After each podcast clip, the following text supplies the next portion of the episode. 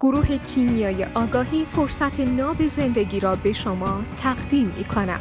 حتما که غرایز، عواطف، احساسات بر روی درک ما از زمان تأثیر می گذارند و به همین خاطر وقتی خوش بهمون میگذره زود میگذره، وقتی بد میگذره کند میگذره، در صورتی که ثانیه که همین. شما اگر که فارغ از غرایز، عواطف و احساسات باشی و نخوای کنترل کنی، درکت از زمان حداقل میشه همونی که هست. ساعت رو باید با ساعت بسنجم، یعنی مثلا با آتنام بسنجم. وقتی ساعت رو با پوزیدونم میسنجم، خب طولانی میشه. ساعت یه چیز 100% منطقی، لاجیکال. پس اگر من جور دیگری یک ثانیه رو درک میکنم، مال منه، نه مال اون بدبخت ساعت. وقتی من حوزه‌ام جدا باشه، من نمیگم غرایز عواطف احساسات نداشته باشه، ولی در تعامل با ساعت باید با ساعت لحاظ کنم. حالا چه جایی باشم که حال میکنم، چه جایی باشم که حال نمیکنم.